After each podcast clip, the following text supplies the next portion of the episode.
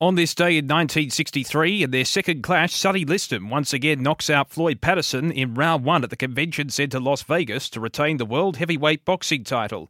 On this day in 1972, in the Tour de France, Eddie Merckx of Belgium takes his fourth consecutive general classification title, as well as points and combination events. And on this day in 1973, Susie Maxwell Berning wins the US Open Women's Golf Tournament. As we celebrate this day for Tobin Brothers Funeral Celebrating Lives, visit tobinbrothers.com.au.